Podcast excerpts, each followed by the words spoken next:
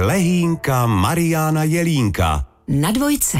Kouč a mentor Marian Jelínek dnes v odpoledním vysílání dvojky zaostří na novodobou pracovní dobu, která v sobě kloubí práci na pracovišti a práci z domova. Hezké odpoledne, Mariáne, vítejte. Hezký celý den.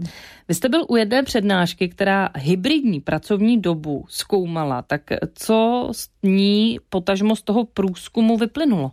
No, je to zajímavý, protože vyplynulo z toho obojí. Co tím chci říct, že jsou firmy, které chtějí tu hybridní pracovní dobu, což znamená, že e, většinu času, dva až tři dny, zůstanou opravdu stále doma i po době covidové, i když by mohli chodit e, do práce. E, ty důvody jsou různé, především ekonomické a i efektivita práce ekonomické z toho důvodu, že nebudou potřebovat tolik kanceláří a tak dále. To znamená nákladové položky, efektivita práce, že to, to dojíždí dojíždění, obzvlášť třeba v té Praze, že zabere hodně času a tedy.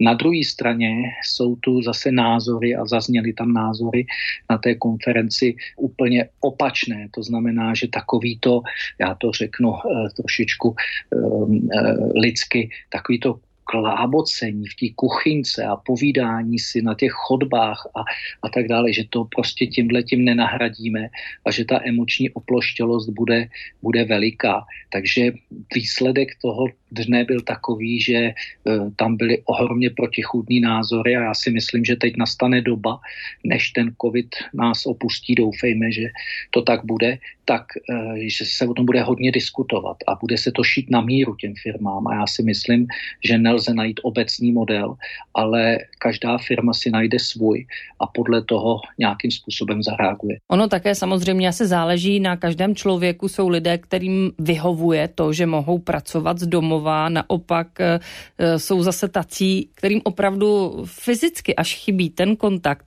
Když bychom se ale na to podívali, pro koho je tato kombinovaná pracovní doba jaksi větším ziskem? Myslíte, že jsou to sami zaměstnanci, anebo spíše zaměstnavatele?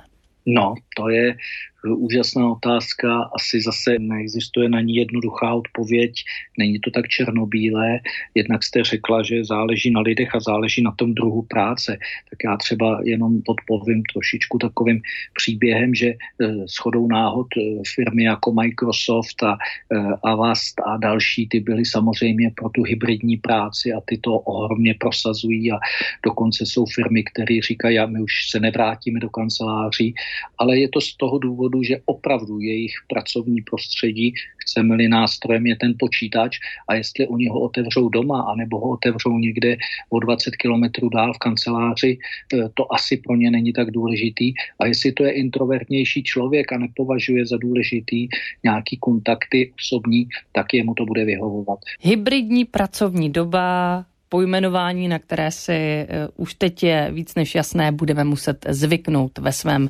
běžném pracovním životě. A právě o hybridní pracovní době jsem si dnes povídala na dvojce s Marianem Jelínkem. Díky a naslyšenou, Mariane. Naslyšenou. No a my pokračujeme v odpoledním vysílání. Samozřejmě, že teď už posílám písničku s přáním hezkého dne. Znáš mě líp,